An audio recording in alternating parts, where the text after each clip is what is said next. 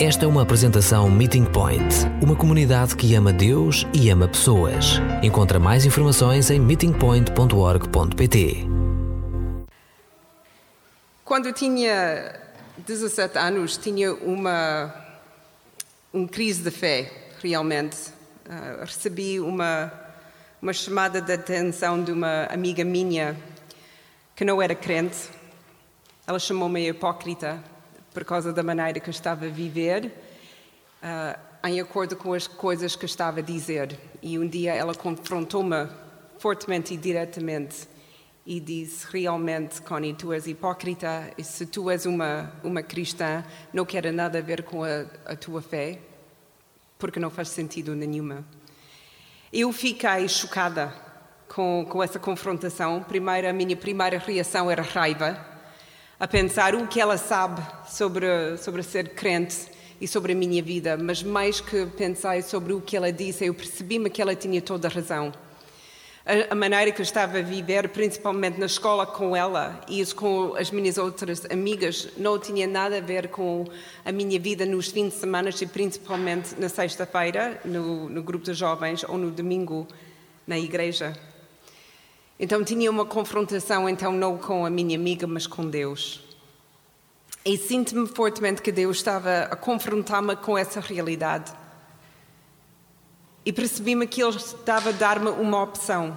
E a opção era: Connie, segue-me 100% ou não segue-me de maneira nenhuma. Mas essa cena do meio turno não está a dar. Então decide o que tu queres.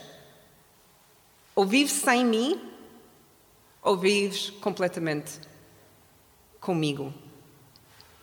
Demorei um mês para tomar uma decisão, porque queria dar essa ideia, essa opção, algum tempo.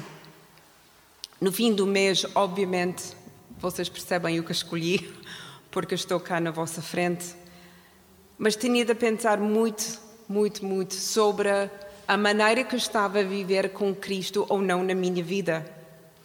Quando mudei para Portugal, 11 anos depois dessa confrontação, aprendi uma nova terminologia que era usada muito no âmbito do GBU, que agora faz parte do meu vocabulário, e todas as pessoas que já uma vez andou comigo no GBU conhecem esse conceito muito bem, em missão integral. E GBU fala sempre sobre a missão integral. Young Life está a tentar fazer a mesma coisa nos anos mais novos, e o GBU faz isso com universitários, e na igreja tentamos fazer isso agora em adulto. Mas o que é missão integral? Missão integral cresceu, ou esse conceito, essa ideia, quando os teólogos estavam a observar a maneira que muitos cristãos estavam a viver as suas vidas, que eles notaram uma divisão que existe agora, que uma vez não existia.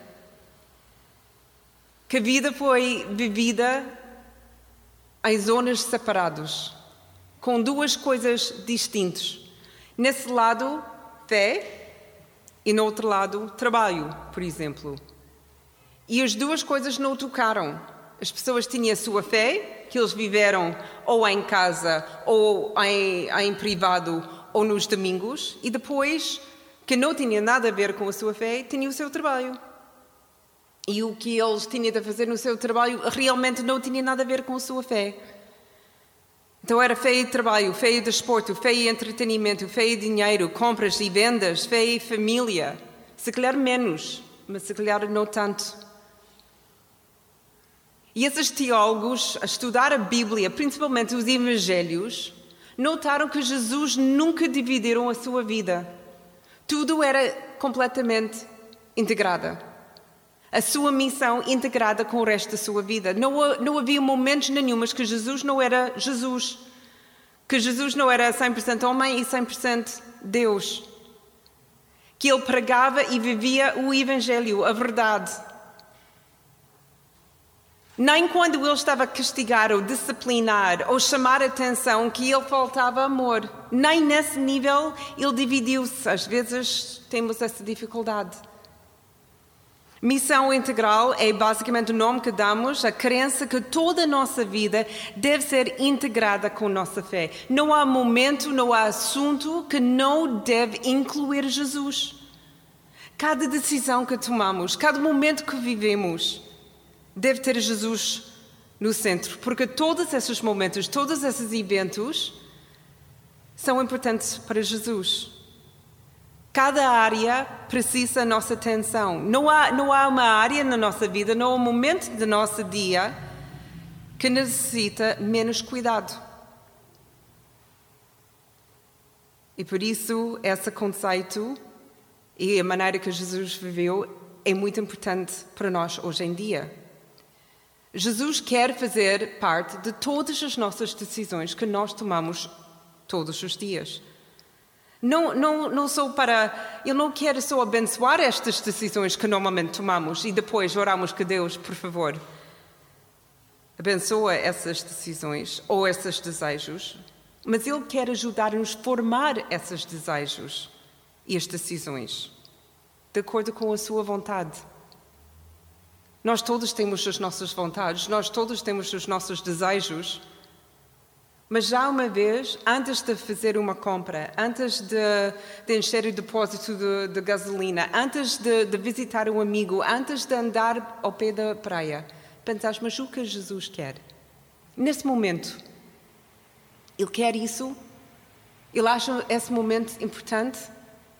Como consigo viver esse momento para Ele e com Ele? O Dan Alander disse assim: não é que devemos nos concentrar em Deus e assim alcançar a saúde mental ou qualquer outra coisa. É muito mais do que isso. Deus entra na briga da complexidade mental ou qualquer outra dificuldade e faz o seu lar não apenas entre nós, mas em nós. Nós queremos viver não só com Jesus, mas Jesus em nós. Até a nossa vontade é a sua vontade. Essa é a missão integral. Se nós aplicamos isso 100%, ficamos sempre com dores de cabeça. Já sei porque já tentei. É difícil porque nós não estamos habituados. Todos nós nessa sala, simplesmente porque nascemos na Europa ou no meu caso no Canadá, nasceram em famílias que acreditam da importância da independência. De crescer para conseguir tomar as nossas próprias decisões. De conseguir sair da casa e viver vidas independentes. Essa não é uma coisa má, mas tem os seus perigos quando ultrapassamos certos limites que não são bíblicos. Porque muitas vezes o que não foi ensinado como deve ser é que essa é tudo bem humanamente. Mas Deus tem de estar envolvido em tudo, porque para Ele tudo é importante, porque Ele criou tudo. Missão integral é uma lembrança da importância de incluir Jesus em tudo e sempre. E sabemos que é importante porque é exatamente como Ele viveu quando Ele esteve cá no nosso meio. E por isso, vamos abrir as nossas Bíblias e vamos andar com Jesus, vamos caminhar com Jesus durante 3 anos, muito rápidos. E obviamente não consegui listar todas as passagens, todos os versículos, porque só ler o livro de Marcos era tão rico, que era melhor ler o livro. Então tinha de fazer uma escolha. Mas como Jesus viveu missão integral, ou seja, como Ele repartiu o pão que Ele tinha em cada dia, em que áreas. E depois, como vamos conseguir seguir o seu exemplo? A primeira coisa que é notável é Jesus fez isso logo do início. Ele nasceu numa família. Já pensaram nisso? Que essa foi uma forma fantástica de começar, por isso temos Natal. Mas Deus não tinha de escolher essa maneira. Deus conseguia escolher colocar o seu filho, já como homem, no meio de Jerusalém, numa das maiores sinagogas da cidade, e ser pregador. E a partir daí, como homem, milagrosamente, um dia chegar lá, tinha impacto. Mas essa é tipo do Lone Ranger, o homem sozinho. Deus achou melhor deixar Jesus começar a sua vida numa família, numa comunidade, numa aldeia, onde havia tias e tios e primos e amigos, o vizinho chato, é o dono da loja fixe. É onde Jesus cresceu, já desta primeira segunda da sua vida, em comunidade. E ele nunca deixou isso fora da sua vida. Os primeiros momentos que temos de Jesus é ele no meio da multidão, a chamar os seus discípulos, a conhecer o seu primo no Rio Jordão. Ele não tinha uma vida independente. Não viviam em isolamento. Até João Batista viveu mais assim do que Jesus. João fugiu, saiu para o deserto para crescer e amadurecer. E era importante. Foi chamado de Deus, mas não Jesus. Jesus sempre viveu em comunidade. Porque ele tinha tanto para partilhar diariamente que faltar 1-2 dias era uma coisa importante. Então, ele escolheu viver com os seus discípulos durante 3 anos. Uma coisa é decidir de viver com mais uma pessoa para o resto da sua vida. Chamamos isso de casamento. E depois ter 1, 2, 3, 4, até 5, 6, 8 filhos e fazer isso durante 18 anos. Esta já é muita coisa. Mas imagina, cada um de nós agora pensar, hoje vou lá fora, na praia de Estoril, e convidar 12 pessoas a viver conosco durante 3 anos. Quem vai fazer isso? Yikes! Eu não. Se vocês quiserem, mas Jesus fez. Às vezes eu tenho a tendência de pensar que essa era tudo natural, tudo normal, mas não era nada normal. Escolher pessoas para partilhar a vida, de estar contigo sempre, de viver quando estás triste, quando estás zangado, tudo. E ele fez isso logo do seu ministério. A vida cristã não é feita em isolamento. Eu conheço, e com certeza vocês conhecem, crentes que estão neste momento dentro de suas casas a ouvir podcasts e tudo isso. Não têm igreja, não têm comunidade e acham que estão bem. Amigos, isto é mega perigoso. Se Jesus não fez isso, se Jesus nunca viveu isso, porque achamos assim normal e bom. A vida cristã não é feita em isolamento, é feita em comunidade, onde damos e recebemos. Nós temos hoje em dia pastores pagos, mas não quer dizer que se a pessoa é pago devem dar e a pessoa que não é pago deve receber. Não, na igreja, em acordo à Bíblia, todos nós damos e todos nós recebemos. É aqui onde nós encontramos coração e apoio, onde sentimos desafiados e amados. Quem fora, ou sentado a ouvir um podcast ou qualquer outra coisa, vai ouvir alguém a criticar a maneira que está a viver? Ninguém. Ou que vai ajudar-te com a sua dificuldade, ou que vai aqui orar espontaneamente, porque ninguém sabia, acho eu, que ia estar. Mas hoje ele tinha 20, 30 pessoas a orar por ele. É comunidade. É feito juntos. O que nós precisamos cada vez mais, e Jesus mostrou isso porque ele viveu esses 3 anos em comunidade, são pessoas que são menos leais e mais fiéis. Eu vi isso pela primeira vez na Casa da Cidade, no Refletir. E a oradora disse isso e fiz, wait, what? Estamos tão habituados de desejar e quase insistir com os nossos amigos que eles são leais. Nós queremos lealdade, alguém que vão estar sempre ao nosso lado, que vai lutar para nós. Exigimos isso dos nossos maridos e as nossas mulheres. Tens de ser fiel ou leal. Mas Jesus, Deus, apesar que é leal, o que ele é mais, a razão que ele é leal é porque ele é fiel. E amigos fiéis são eles que têm garra para dizer: estás errado. Tu estás a pecar, mas deixa-me ajudar, deixa-me amar. Pessoas fiéis não vão deixar-nos cair. Pessoas fiéis vão cuidar de nós nos momentos de grande vitória e os momentos de mais desastre, embaraço que nós temos. Pessoas leais vão apoiar-nos, é verdade. Mas eles têm medo de nos ofender, que vão perder o relacionamento. Eu espero que o Meeting Point está cheio de pessoas fiéis e não tanto leais. Eu quero alguém que pode dizer, por causa do seu grande amor para Jesus e depois para mim, dizer: Connie, uou. Já pensaste nisso? Já olhaste a situação nessa forma? Jesus fez isso com os seus discípulos. Algumas das confrontações que ele tinha com os seus discípulos não era porque ele era leal, mas porque ele era fiel. Lembras do que ele disse ao Pedro?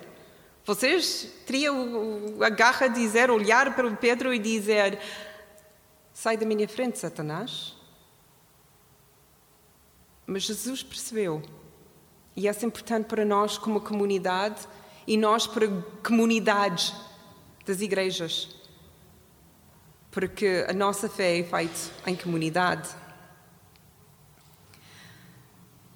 Mas Jesus não só escolheu de viver em comunidade, ele decidiu de partilhar a sua vida cada dia em várias maneiras.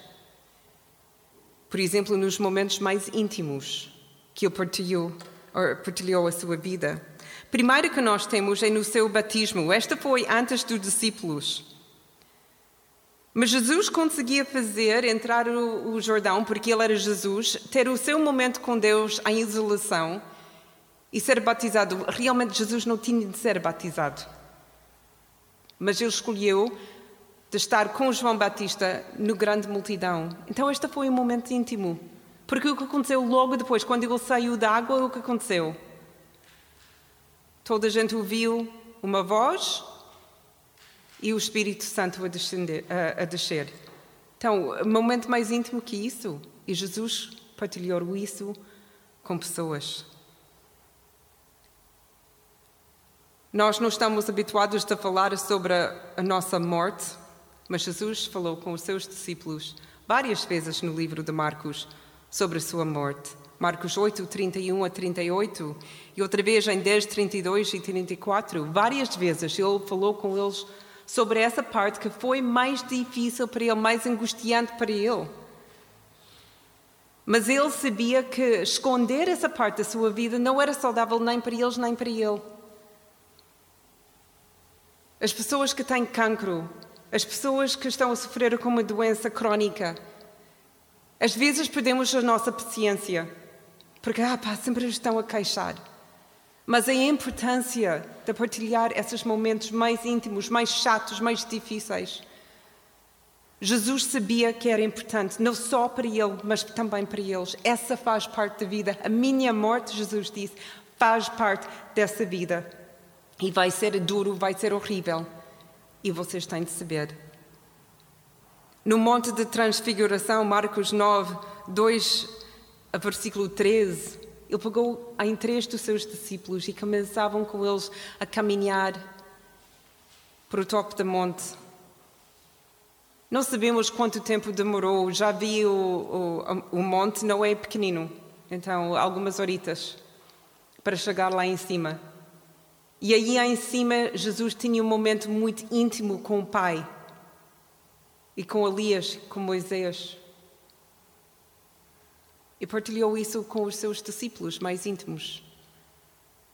A importância de incluir as pessoas na nossa vida espiritual. Eu gosto dos momentos especiais que tenho com Jesus.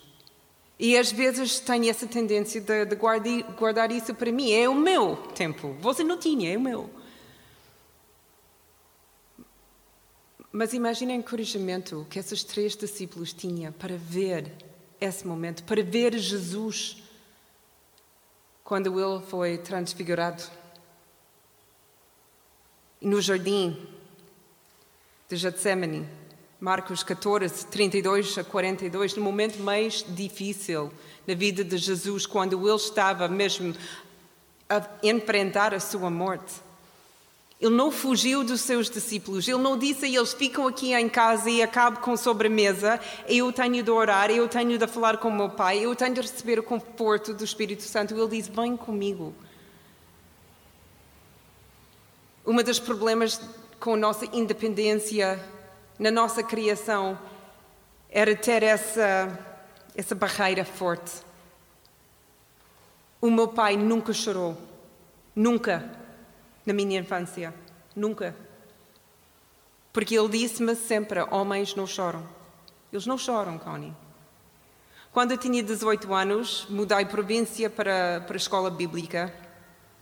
E estava a montar o meu quarto e estava muito, muito feliz para sair de casa e essa nova fase da vida. Eu olhei para trás porque o meu pai estava lá a ajudar-me.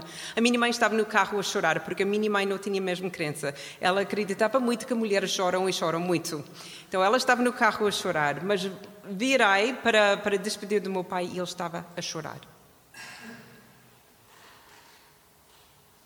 Marcou a minha vida de ver o meu pai chorar, 21 anos atrás, consigo lembrar isso. O facto que ele partilhou esse momento comigo mostrou-me o lado do meu pai que era importante para mim compreender agora como mãe e como mulher. Não escondemos as nossas emoções. Choramos quando precisamos chorar. Essa barreira que nós temos a dizer sou forte, não preciso de ninguém, é mentira. Todos nós precisamos, porque Jesus precisava. Jesus, Filho de Deus, pediu seres humanos, por favor, fica comigo, porque estou mesmo triste, preocupada, até com medo. Partilhar a nossa fé e caminhada tem de incluir os momentos mais íntimos, os momentos onde sentimos mais frágeis e vulneráveis, e também mais encorajados e fortalecidos. Não é só a miséria que nós queremos partilhar, mas as alegrias. E às vezes temos medo de partilhar as nossas alegrias porque nós não queremos criar ciúmes. E a razão que nós não queremos criar ciúmes é porque percebemos que quando os outros estão com grandes vitórias e quando estão abençoados, sentimos ciúmes. E temos de ultrapassar isso também. E aprender a deliciar na vida e das bênçãos que as outras têm. Mas mesmo celebrar. Porque há coisas que Deus dá a cada um de nós que é fabuloso. Eu estava muito longe. Mas dei um grande salto quando vi que o André tinha um novo trabalho. Que grande vitória! Quando finalmente Beatriz e Gerson encontrou uma nova casa. Uau, ótima. Se calhar é mais complicado quando estou confrontado com as pessoas no Canadá que conseguiu um novo barco, uma viagem durante um mês ao mundo. Mas tenho de ultrapassar isso. Porque Jesus partilhou esses momentos de alegria também. As piadas que eles tinham. Esse grande confronto com os saduceus, com Jesus sobre casamento, se tu casas, ou se um homem casa 7 vezes, essa história tem piada. E Jesus estava lá com os seus discípulos e diz, olha, se fulano falar sobre estes 7 casamentos, ele não percebe nada.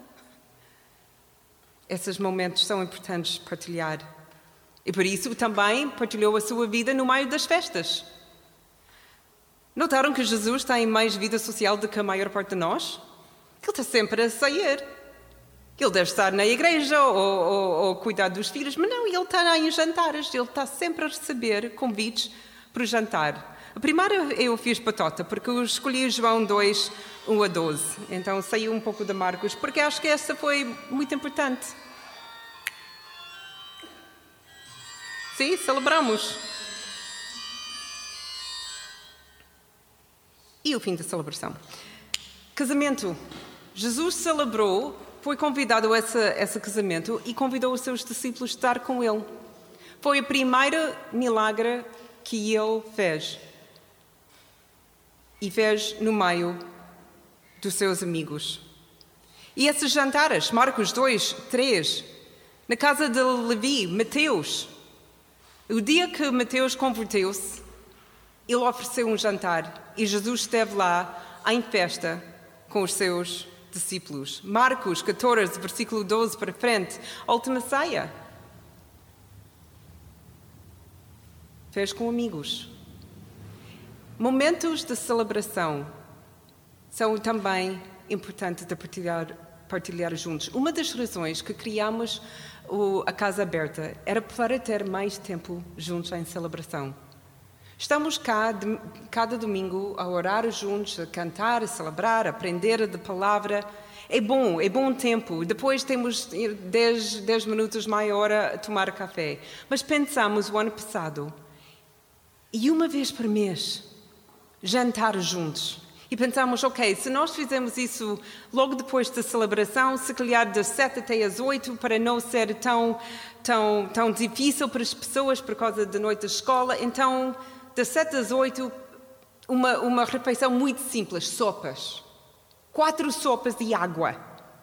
Literalmente, essa foi a nossa decisão. Há um ano atrás, Jonathan saiu a sonhar sobre como podemos celebrar mais. E o que aconteceu? Somos Meeting Point. Primeiro, nunca é 1 hora, normalmente é 2 ou 3 horas de grande festa. E porque somos Meeting Point também, nunca há só sopa. Ou só água. Alguém disse, sopa e água? Sopa e água. Eu levo pão. E depois outra, eu queijo. E sobremesa? Não, ninguém vai trazer sobremesa. Essa foi a Sara.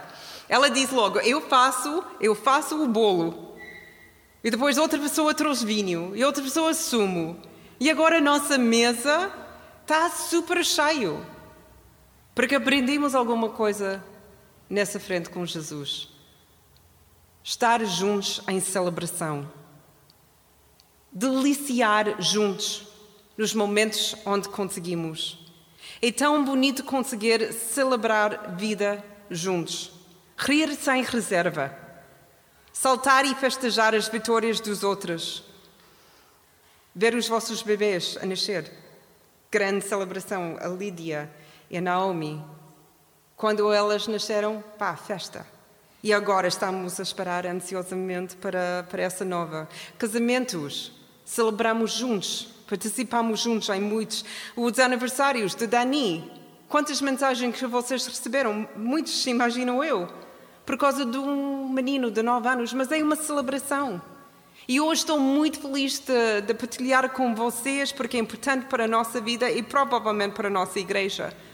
Quando estivemos no Canadá, tivemos a oportunidade de falar com os donos da nossa casa. A casa pertence a eles, e estamos a usar. E temos um contrato de 10 anos. E estamos no 8º ano. E falamos com eles e eles disseram, não penso mais nisso, ficam com a casa até vocês quiserem. E depois falamos no futuro sobre o que vamos fazer com a casa. E então, não há limite de 10 anos, se calhar 15, se calhar 20. Então, temos o usufruto da nossa casa, que é tão fantástico para nós. Era um grande alívio para muitas coisas que nós fazemos com vocês e com os outros grupos. Celebramos juntos. Deliciamos nesses momentos. Mas Jesus também viveu e repartiu o pão que ele tinha em cada dia quando ele estava no trabalho. Jesus tinha uma missão. Ele não esteve aqui na terra só para passar tempo com seus amigos e ter alguns minutos ou confrontações. Ele tinha uma missão. E ele disse claramente o que é a sua missão. Marcos 1,14. E várias outras vezes ele menciona, eu estou cá não para fazer milagres e as coisas que vocês acham que são fixe. Eu estou cá para pregar as boas novas. Que eu estou cá e Deus vos ama. E há maneira de receber salvação. Essa foi a sua missão. É o ensino, é a pregação. Mas enquanto ele estava a fazer isso, enquanto ele estava a viver a sua missão, ele também fez milagres. Note que ele não fez milagres e pregou, ele pregou e fez milagres, vida integrada. E partilhou o seu trabalho também com os seus discípulos. É uma coisa que eu quero ver cada vez mais aqui no Meeting Point. Que não quero ser profissional, eu quero fazer parte de uma comunidade que é ativa, não ativista. Não precisamos de ativismo no Meeting Point. Mas pessoas que sabem quais são os seus dons e têm grande prazer em exercê-los. Jesus escolheu esses 12 homens porque ele queria formar nas suas vidas dons e capacidades que ia continuar o Evangelho até 2019, até, pelo menos sabemos, até 2019.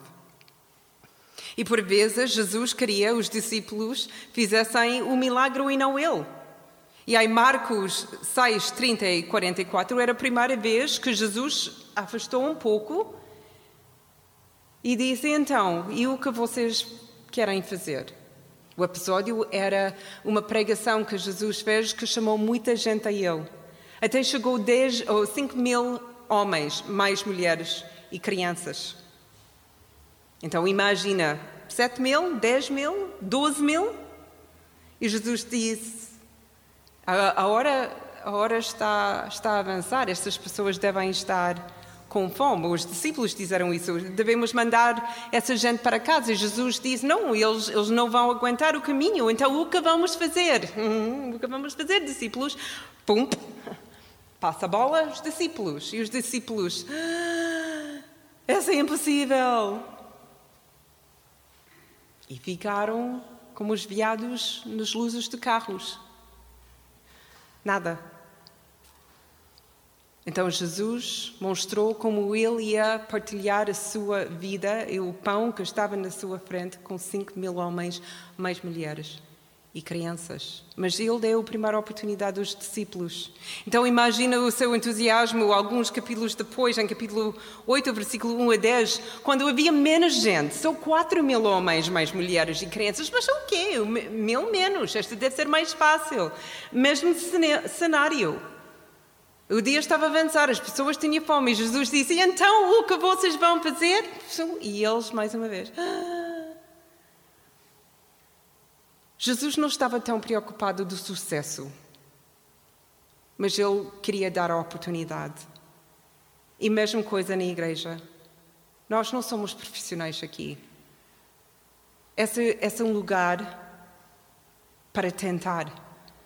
E se falhamos em alguma coisa, estamos cá para ajudar, para amar, para encorajar, para apoiar, reorientar para uma outra área.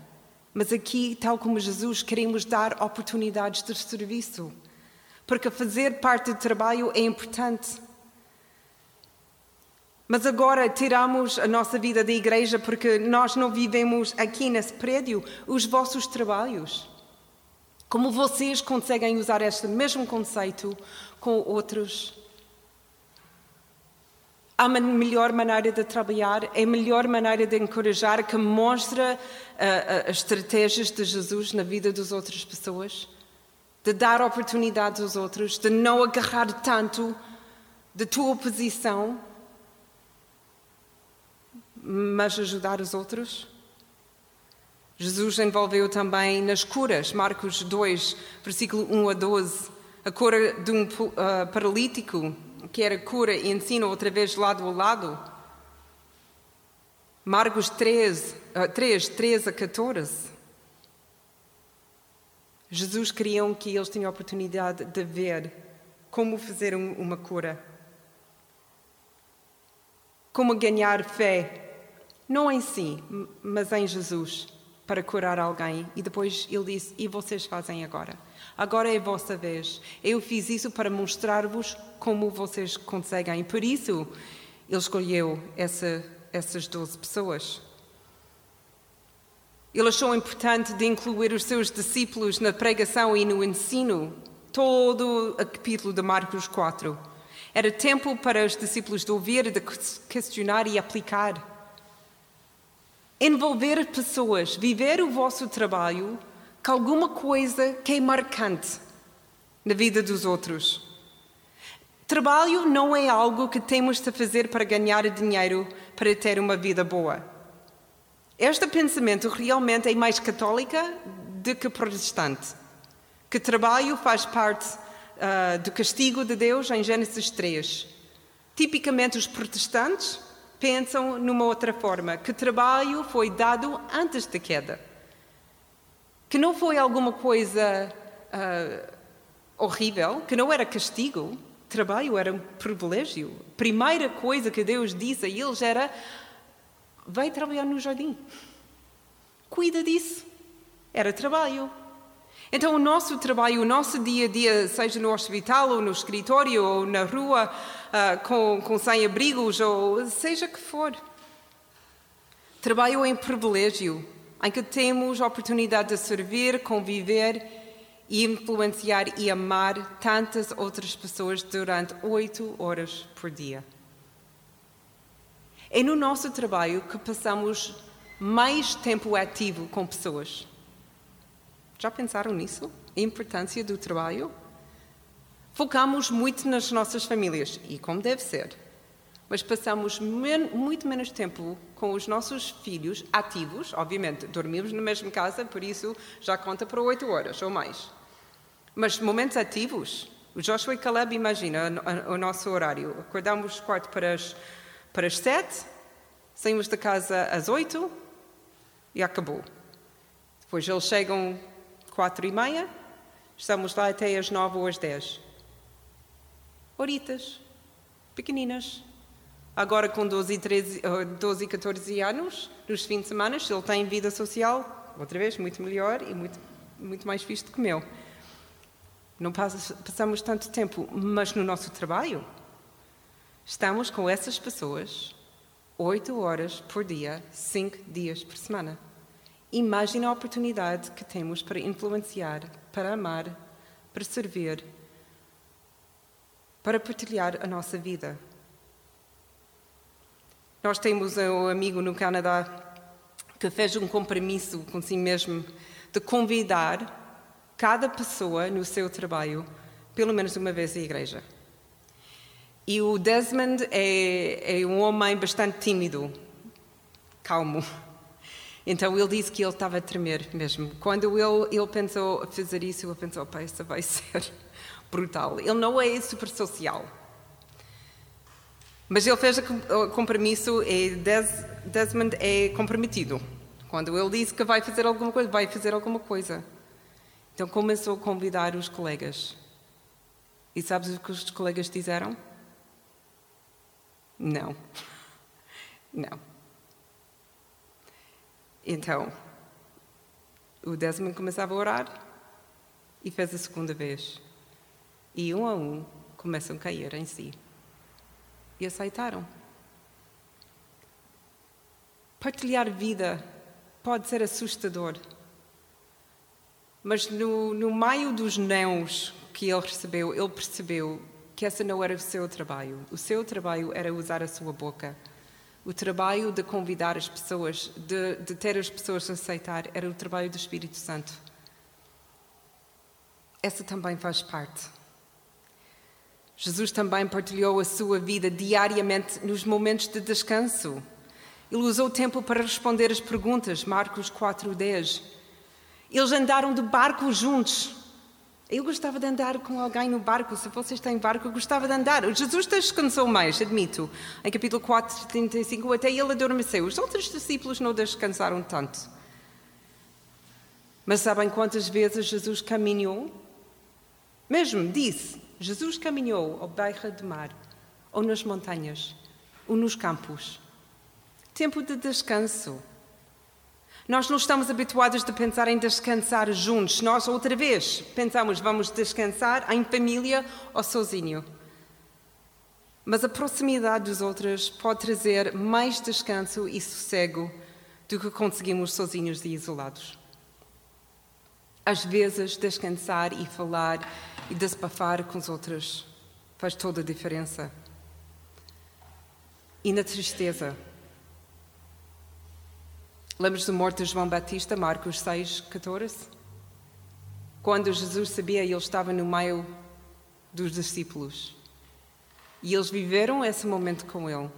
Morte de Lázaro, João 11, outra vez. mais uma batota. Morto Lázaro, quando ele subia, estavam com os discípulos, e incluiu os discípulos nesse momento onde disse pela primeira vez que Jesus chorou. O jovem rico, Jesus estava a tentar encorajar esse jovem rico de seguir 100%. E o jovem rico não conseguia. A Bíblia diz que Jesus sentiu triste. Quem estava com ele? Os discípulos. Todas as pessoas estavam tristes e deprimidas no falecimento da filha do Jairo. E Jesus convidou os seus discípulos, as outras vezes, 3 discípulos, a estar com ele neste momento triste. Eu não sei sobre as vossas vidas e a maneira que vocês aprendem, mas aprendi mais sobre Deus e sobre mim e sobre os outros nos momentos de tristeza e angústia do que em qualquer outro momento.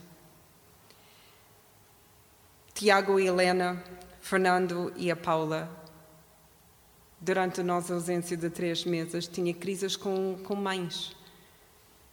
Eu li os WhatsApp e participei nisso. Eu sei como eles estavam confortados, porque eles incluíram o Meeting Point no sofrimento. Numa conversa que eu tive com os meus pais, eles disseram que tinha um amigo que era rico.